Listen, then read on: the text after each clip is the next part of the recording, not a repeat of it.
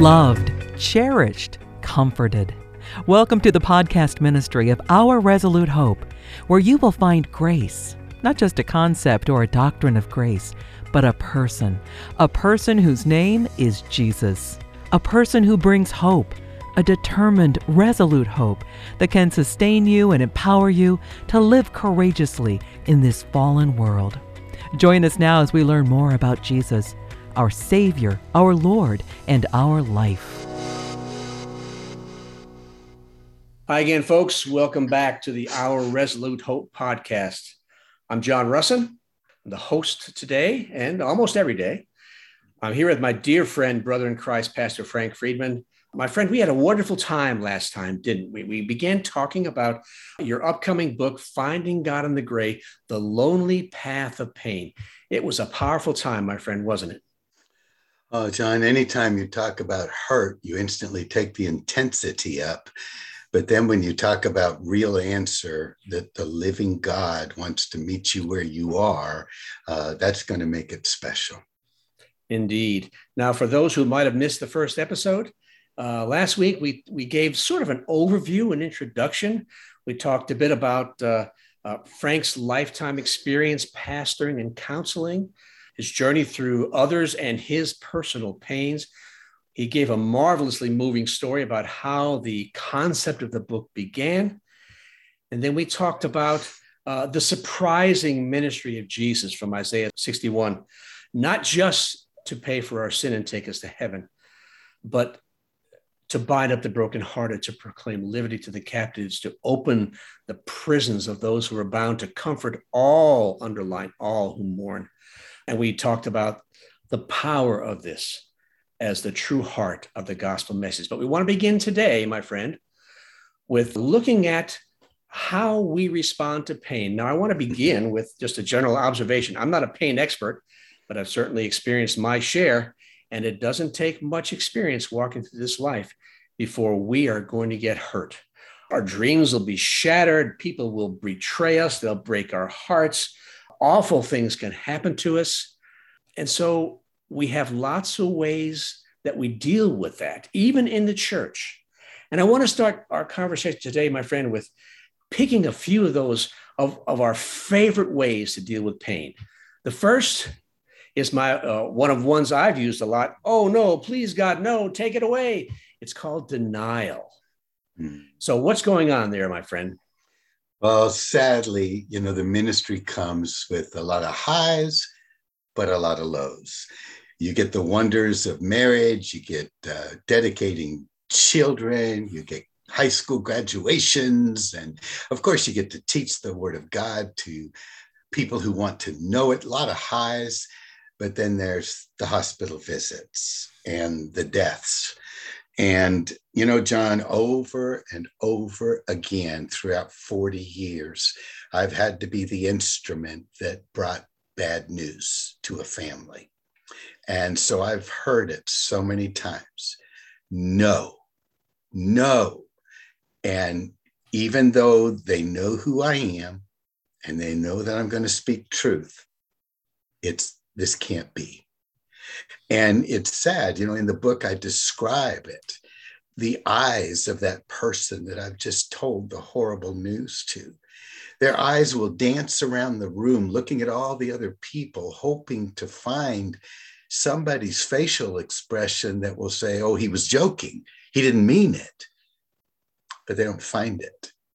Uh, they find confirmation. No, it is true. And yet they continue to say no. And denial, John, it's, uh, it's something we all try to do. I some of the stuff I had growing up, I it's not fun to hurt. I mean, if you want to hurt, there's something wrong with you. You need to go to counseling. but since I nobody wants to hurt, what I did in my life is I tried to stuff it down, way, way down. And that's especially the way little kids do it who are in bad circumstances. They'll push that pain so far down that a lot of times they start to live in a fantasy world. I, in my own life, I got confronted with this when I, I think it was the second time I went to counseling. I went like five times, Uh, but the second time, this guy says to me, I'd hate to be your kids. Well, those are fighting words. I mean, I jumped out of my chair. I'm like, who are you to say that to me? I pour into my kids. One of my goals, John, was I was going to break the cycle. And he stopped. Wait, wait, wait, wait, wait. I'm sure you pour into your kids. It's not what I'm talking about. I'm talking about you, your example. And I said, What do you mean? He said, You're a machine. He said, When's the last time you cried? I think it was June 12th, 1968. Why? But and that's that's what I did. It was just like stuff it down, pretend it doesn't exist. And you know, when you do that, you can't hide from your hurt. And what I did in my own life is I got a really hard heart. And I kind of made vows that I wasn't ever going to let anybody hurt me ever again.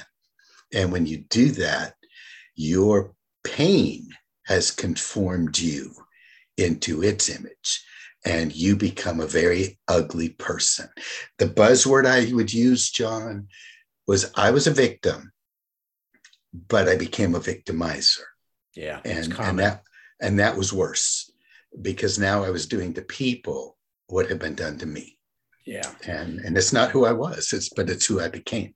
So um, for those of you who have funny t-shirts, uh, uh, my name is Cleopatra. I'm Queen of Denial. Uh, this is the downside of being Cleopatra. This really does happen. Another thing I've seen, my friend, as I've done some counseling, is that people tend to they either minimize what happened to them Mm. Well, you know, uh, they were raised by a, in a miserable household too. So what do you expect? So they minimize it, or mm-hmm. they rescript it.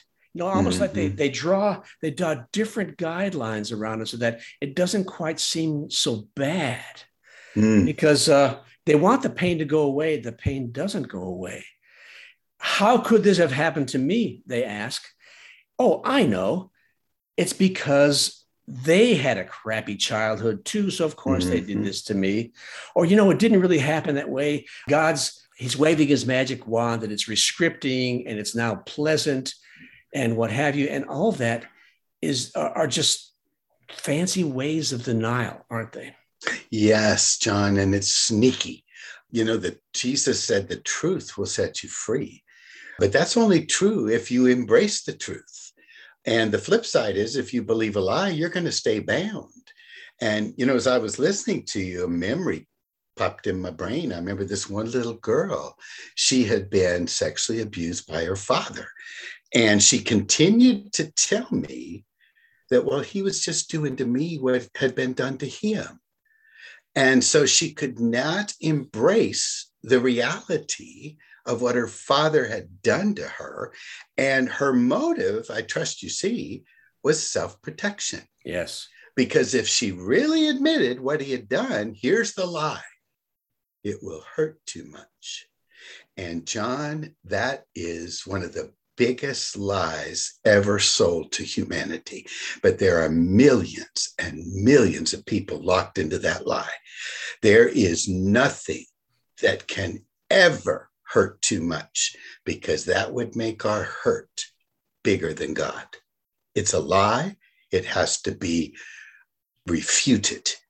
And then I have to embrace my pain and invite God into it and let Him prove to me that He's greater than my pain. But that will never happen if I don't embrace it. My goodness, Frank, did you realize that you just laid out four of the most difficult things that a child of God might have to do? embrace their pain, be honest about how it hurt them, acknowledge that God is bigger, than have the courage to bring it to Him. Not a one of those is an easy step, is it? Not any single one of them, especially because nobody likes to hurt. But when we try to deny it, try to explain it away, resort to drugs or alcohol, or just get busy. I remember a person in my office and they were a sexual abuse victim. And their pastor told them, You need to get your eyes off yourself and get a ministry. John, I mean, go get busy so you don't think about it. Yeah. You know, my goodness, I'd like to slap that guy in Jesus' name. he's adding more wound to the wound. And he's sending that person down a path that will never bring healing. But this is what happens. And, you know, when I first wrote the book, I sent it to a dear friend of ours. You know him very well, Steve Pettit. And there's a whole chapter in there on how the church does this to people. Uh, it's titled Faulty Friends with Worthless Words. You know, they don't know how to minister to us. But what Steve said to me was this he said, Frank, it's a great book, but in that chapter, you're far too angry. And boy, it stung me but you know what, John? He was right. And I wasn't going to be able to change people by being angry at them. So I rewrote the chapter and I kind of tried to communicate, you know, just as we don't know what to do when we get hurt, because hurt is an intruder into our world through the fall in the garden. Yes. So the rest of the people in this world don't know how to help because hurt is an invader. So they're not, just like we're not equipped to deal with the hurt, they're not equipped to help us. We're both bringing to the table what we have. And without God, what we have is not going to be enough. So I tried to write with more compassion for those people. Um, but boy, they can really do some damage. they sure can. They certainly can because they they don't know any better. And you know, there's a part of me that gets angry too because you want to be gracious and forgiving and recognize, well, you know, they don't know any better. But that's the same as excusing an abuser in my mind. Scripture's right there. They have the Holy Spirit. And if they'd have the courage to look, Father would begin to open their eyes. So I share some of your anger, but I do appreciate you working so hard to tone it down. Yeah. Yeah. All right. Here's another one. Uh, let's talk about minimizing the pain. It's easy to look around and see someone who's got things worse than you. And so we're tempted to say to ourselves, well, my pain hurts, but you know, it can't be that bad. After all, mm-hmm. look at what she's doing, or look at what's happened to him. My goodness, I should just shut up and deal with it. So mm-hmm. the uh, setting our eyes on others and not on Jesus when we deal with our pain uh, is a real subtle but very crippling lie, isn't it? Very deceitful, very self deceitful. And again, it's another means of self protection. When I look at them, boy, their pain is worse, so mine must not be as bad. We tell people in the counseling arena when they pull that stuff, John, don't you ever minimize your pain. Your pain is pain to you, and you were never designed in your original creation to have pain. If you don't embrace it, you'll never deal with it. If you never deal with it, no matter how much you explain it away, you'll be in bondage the rest of your life. Amen. And you need to love yourself enough to not want to be in bondage. That's what Jesus said through the Apostle Paul in Ephesians 5. We love our wives, but the way we love ourselves. You have to have a enough self-value, recognizing you're a child of God. You know, in Philippians it says, "Don't look on your own interests only." Yes, that means you're supposed to look on your own interests. That's right. Just don't become consumed with your own interests. Make That's sure right. continue to reach out to others too. You know, so, Jesus. Jesus said, uh, jumping in on that same thought says, you know, you're to love God with all your heart, mind, soul, and strength. And here's the one love your neighbor as you love yourself. So, how can you love your neighbor with the love of God when you are mistreating yourself by doing one or maybe all of these tricks? Uh, to get around your pain. There's no way that you're going to be as effective as you could be in ministering the life of Christ because you're not honest with yourself. And so you can't be honest with others. That's exactly right. Yeah. Well, as we face this life, my friend, we have a tendency to get overwhelmed. And so uh, we bring out what I call the heavy artillery. And we got to get some relief. So we move to things. You know, we move to, to chemicals, we move to alcohol. Uh, and, you know, the church tends to look down at a lot of that. We see that as a sign of weakness. But we both have as a, among our favorite verse, verses Proverbs 31. And this is not to beat up our wives with how we think they should behave, a Proverbs 31 woman. My friend, you and I have laughed about this. that we are Proverbs 31 men. And we're talking about Proverbs 31, 6 and 7, which says, Give strong drink to the one who's perishing and wine to those in bitter distress. Let them drink and forget their poverty and remember their misery no more. So there's a place for cutting the edge off the shock and the numbness. Uh, it doesn't last, but there is a place for for a little bit of help through this approach. What do you think about that? Am I off base or am I on oh, target? I'm so glad you brought that up. There are so many Christians, first of all, who think that going to the doctor for emotional struggles and getting antidepressants and anti anxiety medicines is a sign of weakness. They also see it as a lack of faith and then they minister more bondage to those people. And yet when somebody has a physical affliction you know an appendix or cancer we're fine sending those people to the doctor and letting the doctor deal with them.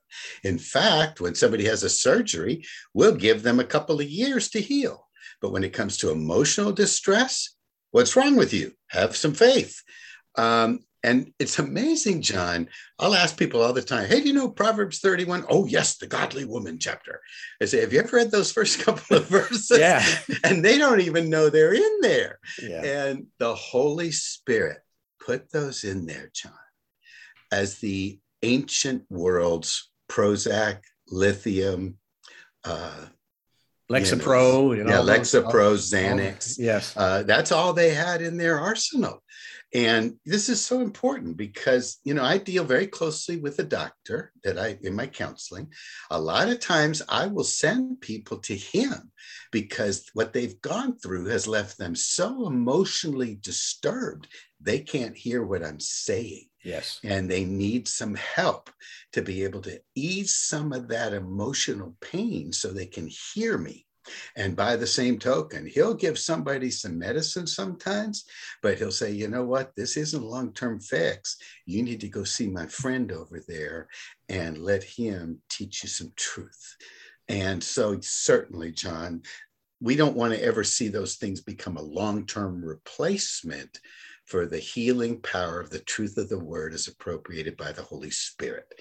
But they are certainly advocated when somebody is just just beaten up so bad they can't hear us. Amen.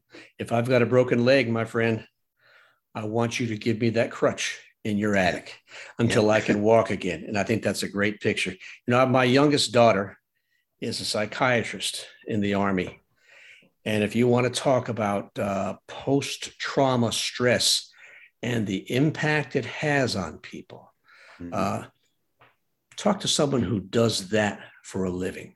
Mm. Uh, they see a never-ending stream of people who who are engaged in circumstances, doing things that, frankly, they are ill-equipped. They might be equipped physically, but emotionally and mentally, they are ill-equipped to do uh, what the military at times calls on them to do, and they come back damaged, broken. I grew up during the Vietnam War era. Mm. I have a cousin who has PTSD, and he just came back, and he was never the same uh, because they just ignored it. They called it shell shock in World War II. My father had shell shock. Yeah. He struggled with mental illness, didn't get any help. Uh, and so this is real. And just because you're not in the Battle of the Bulge in a tank like my father was, or in Vietnam in the battlefield like my cousin, uh, doesn't mean that the trauma you're feeling doesn't wound you as deeply as any of those others. Yep, exactly right.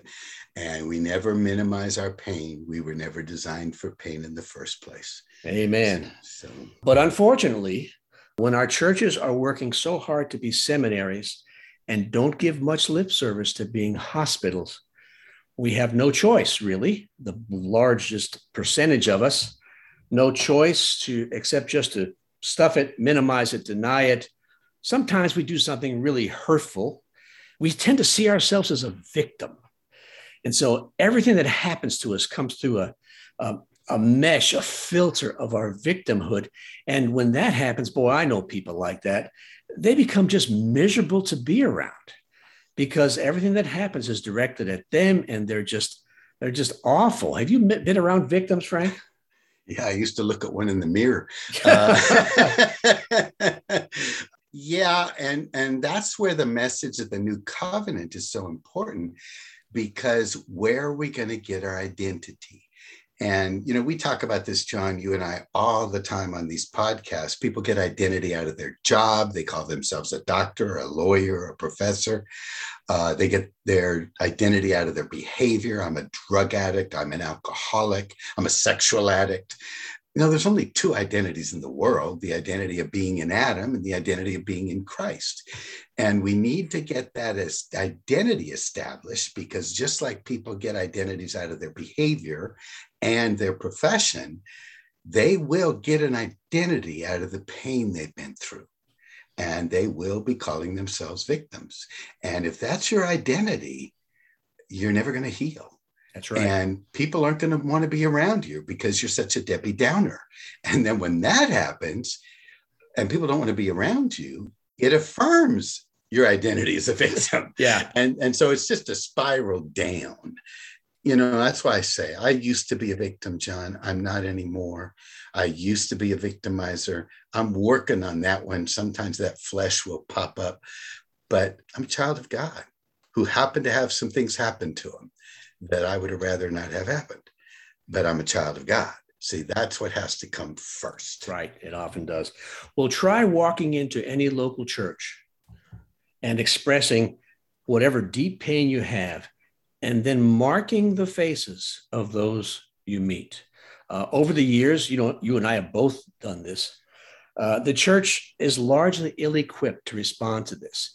And they'll do things like this. Oh, well, Romans chapter 8 says, All things work together for good. Well, I love that verse, but I hate it in that circumstance. It just doesn't, it's just a, just a blow off. It's a tactless truth that means nothing to me. It's hollow, it's empty. Other people I see, Frank, are uh, what I call the spiritual detectives. They look for the cause. They ask, hmm, how did this happen? Your pain is your pain, but to me, it's a puzzle that I want to solve. So that is common too. And here's the third one I've seen. I'm going to ask you to comment on all these at the end.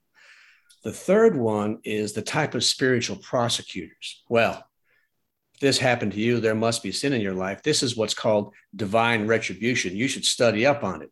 Remember, Moses said in Numbers 32, be sure your sin will find you out. And so, you know, I just want to choke people when I hear these things and I see these behaviors. So you've been through all these, as have I. Give us your perspectives. well, you know, the bottom line, John, is they're not fulfilling a very simple verse speak the truth in love. Yeah, forget the second part. That's forgetting the second part. That's exactly right. It's a glorious truth that all things work together for good. But when somebody has just lost a child, lost a spouse, uh, you know, you've just found out that your daughter is pregnant, things that are so hurtful. Uh, they don't need to hear all things work together for good. In fact, you know what? They really don't need to hear any words. Probably the best thing would be just to sit with them, love them, and be there. Can I share a story, John? Sure, um, right ahead. The, we got some Holy, time. The Holy Spirit taught me this. And I have to say that because I probably wouldn't have learned it myself. I was such a knowledge hound.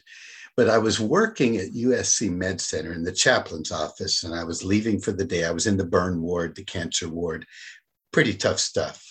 And I'm tired. I want to go home. And I turned the corner and bumped into a childhood friend. And he said, I said, Wow, what are you doing here? And he said, Well, I'm a neurosurgeon which knew he was going to be. he said, What are you doing here? And I said, uh, Well, I'm a chaplain. He went, You?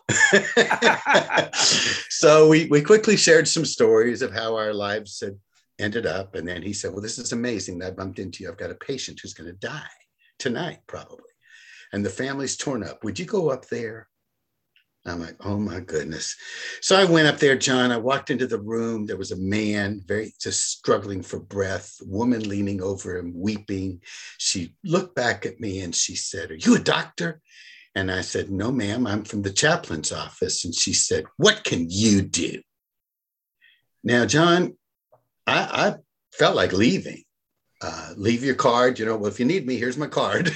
right. But the Holy Spirit just said, sit down and shut up. So I did. And I sat there, John, it was over 45 minutes. I just sat there, which if you you know me, that's not me. Yes. And she she kept looking over her shoulder at me, glaring at me. And finally, after about 45 minutes, she said, My daddy's gonna die. And I said, No. I said, uh, Dr. Greg told me and asked me to come up here. She said, Is he gonna go to heaven? And I said, I, I don't know, baby, unless he's accepted Christ. Has he received Christ as his Lord and Savior? She said, I don't think so. I said, Well, would you like me to share with him? So she left the room. I shook him awake. I shared Christ. He prayed. He squeezed my hand to affirm that he believed. And then he died. I followed up with the family, did the funeral. Two weeks later, got to lead the rest of the family to Christ. And John, it was all because I shut up and just sat there and earned the right for somebody to say, Do you have some words for me? Uh, I've, I've never forgotten that, John. Uh, but for some reason, like you say, we feel maybe the holdover of we shall be as God, that we've got to have all the answers. Yes. And uh, maybe the holdover for those detectives, you know, we got to find out what the sin is here. Uh, that happened to me. You know, when Avery was born, this guy called up and he said, Is she going to live? And I said, We don't know. It's a rare disease. Well, if she ever, if she lives, is she ever going to walk or talk? I said, Again, we don't know. He said, well, I'm so sorry. And I said, You know, thank you. And then he asked, Have you considered the possibility of sin? oh, John, you know, I'm not happy about this. I wish I'd handled it differently. I really do. But I told him, You're fortunate this is a phone call. And he said, What do you mean? I said, If you're in my office right now, you might be looking up at me from the floor because I'd have popped you. And he said, What do you mean? And I, as I explained to him, I said, The first thing Janet and I did when that baby was born, what did we do? You know it's it's we live in in with this vestige in adam of guilt and responsibility and over responsibility and and i said you just don't do that to hurting people. And I, I, maybe i'm not sorry because maybe he'll never do it again does anybody else you know? Uh, but there's a lot of those detectives and prosecutors and answer men and yeah, it's not what hurting people need. No, it's really not. And as I'm listening to you talk, my friend, my mind goes to the book of Job. Now, I, I must confess to you and to our listeners that when I first became a, a believer and I purposed to read through scripture from beginning to end, uh, I thought I'd chug through some pretty boring histories and genealogies. But boy, when I got to Job, uh, my phrase for Job was bitter waters in a thirsty land. And wow. I regret those words so deeply because as I look back now in the book of Job, I see such a profound lesson for life and how to deal with the traumas and the pains of life. Uh, if you're not familiar, listeners, with the book of Job, please take a time to read it. Uh, Job has 10 children and they die suddenly and so he sits there with his friends, and he's got uh, a handful of friends who sit around him, and he's grieving in sackcloth and ashes. And Frank, what do they do for the first bunch of days? How do they handle the grief of their friend? They did a great job in the beginning. They just sat down and they put on the sackcloth and ashes too, which isn't that wonderful? We're in this with you, Job. But then they got impatient. Yeah. and then they started, well, this doesn't happen to somebody unless they sin. And maybe you're not so righteous as you think you are. When are you going to get honest? And and pretty soon, you know, Job's friends were friendly no more. Yeah, they and, became detectives and then they became yeah, prosecutors. Yeah. And, uh, you know, John, this is probably a good time because people are probably thinking, then what do I say? Uh, this would be the, what I would tell you. When you come to hurting people, just say, I love you and I'm praying for you. Yeah. And that's enough. Yeah. That's enough. I have just hung with people just so they're not alone. And frankly, there's nothing we can say sometimes, nothing we can do, certainly not at 1st Mm-hmm. Uh, there may be some things we can do or say later, but you you said this right on the money earlier, my friend. You've got to earn the right Mm-hmm. to to minister in any way to these hurting people. They have to know that you care for them, that you've put on sackcloth and ashes too, and you have their best interests at your heart. Because frankly, you and I both know that when we come together with people who, who are hurting, to be honest, sometimes our biggest motive is to get them fixed so that we won't have to be so uncomfortable around them. Because, you know, hurting people, they're tough to be around, man. Debbie Downers are really rugged when, uh, when you don't want a Debbie Downer. And we want them to get fixed so that our life will be back to normal. Our relationship will be back to normal. Mm. But you know, this is this is not what's happened to them. And they want to be normal too. Mm-hmm. But that's not where they are right now. And so will you love them? Mm. Will you make that hard choice to love them? Uh, even if you don't know how to love them, just trust your father. He will show you Mm. just to sit and listen and to earn their trust. You know, uh, what a powerful lesson. I no longer look at the book of Job as bitter waters in a thirsty land. And Father, I apologize to you and to the entire world, anyone who's ever heard me say that. Uh, I regret saying those words. Thank you for forgiving me. Uh, but that wasn't the last word, though, was it? Our Father stepped in and brought some clarity into Job's situation. Uh, in your book, you talk about a whole mess of questions that uh, the Lord brought forward for Job to consider. So, talk a little bit about that and then where Job wound up at the very end. Yeah, it's it's amazing, John. Um, in around chapter 27, Job makes this statement. He said, That's it. I will never know joy again for the rest of my life. Uh, you know, when we're hurting, we can feel like that. And uh, he finally gets up enough gumption to cry out to God. And he's not angry or bitter or uh, demanding. He just wants to know what is this all about? And God makes a great statement. He says, Oh, so you want to have a man to man talk? Yeah. Gird up your belt buckle, big boy. We're going to have a talk. And then it's amazing. God begins to ask Job questions. And you know, John, I always thought it was like 10, 12, 14 questions. You know, I'd read it, but I never really dug into it. And there's actually 77 questions God asked Job. That's mind boggling. And not a one of them can be answered. And in not a one of them is God looking for an answer. Uh, some of the questions Were you there, Job, when I put the earth in the sky and hung it in nothing? Were you there when I called every star by its name? Were you there when I gave the horse his mane? You know, just 77 of these. And they're all designed not for Job to answer, but to go, Whoa, I understand now who I'm dealing with. Because that's exactly how Job finally responds. He says, I used to say I knew you, but now I see. My thesis in this, John, is that when you sit down in your pain, instead of hiding from it, manipulating it away, explaining it away, anesthetizing it, you will find God in a way you never knew him. Yeah. You will. It's his promise. And you know what? Finding him is enough. Yes. It's enough. You know, we used to uh, use this phrase some time ago that uh, when you have the courage to assess your pain, accept your pain, talk about it with our Father, and trust Him through it, He promises that we're going to dance again. You know, there'll Yes. be a measure of restoration life. Just look at the end of chap end of Job.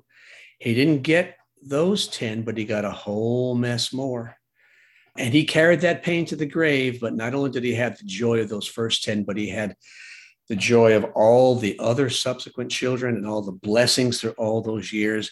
And most importantly, he had a picture of his father in heaven that he never had before, that mm. made the life with all those other children and all those years so much more sweet. Mm. So much more sweet. Yeah. Well, my friend, you wound up that section of the book by asking a couple of questions. And we're going to finish with this. You ask the questions, you know, what, what do pretty people need? And you say, do they need sympathy? Well, yeah, you can kind of feel sorry for them, but frankly, that doesn't go very far. Should we feel empathy for them? Well, that's possible if you've endured a loss or a pain similar to what they have. You know exactly what they're going through, or kind of exactly what they're mm-hmm. going through. And that's a little more intimate. But you say this word, what they really need more than anything is compassion. Enlarge on that thought, and then we'll wrap up. oh, that's a that's a powerful set of thoughts, John. Hurting people don't want sympathy. In fact, when you you give people sympathy, they might even get mad. I don't want your sympathy. I've heard that sometimes. Sympathy means I feel sorry for you. Well, if I'm hurting, oh joy, thank you for feeling sorry for me. Yeah. It doesn't do anything for me. Empathy is so much better.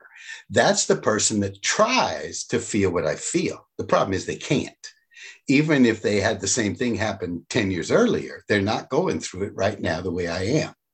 So empathy is better, but compassion, that's the key. It's the verb form of love. It means I have love for you and I'm going to act on that love. I'm going to step into this situation in any way that I can with all that I am to try to minister comfort, joy, and peace to you. And here's the key without trying to fix you. That's right. Fixing people is God's job, not ours. That's right. Well, my friend, wonderful thoughts. Great book. It's been an honor and a privilege to chat with you so far. We've got a whole lot more to talk about in the coming weeks. So, dear friends, please come back uh, and listen as we unpack more of Pastor Frank's coming book, Finding God in the Gray, The Lonely Path of Pain. Check it out. Watch for it on Amazon. And by the time you hear this, it might already be out. We don't know how our publisher is going to work on that, but it's coming soon. Also, please visit our website, ourresolutehope.com. Take a few moments, look around, check out our resources, send us an email, sign up for our newsletter let us hear from you. We'd love to know what's going through your hearts and your minds and how we can pray for you.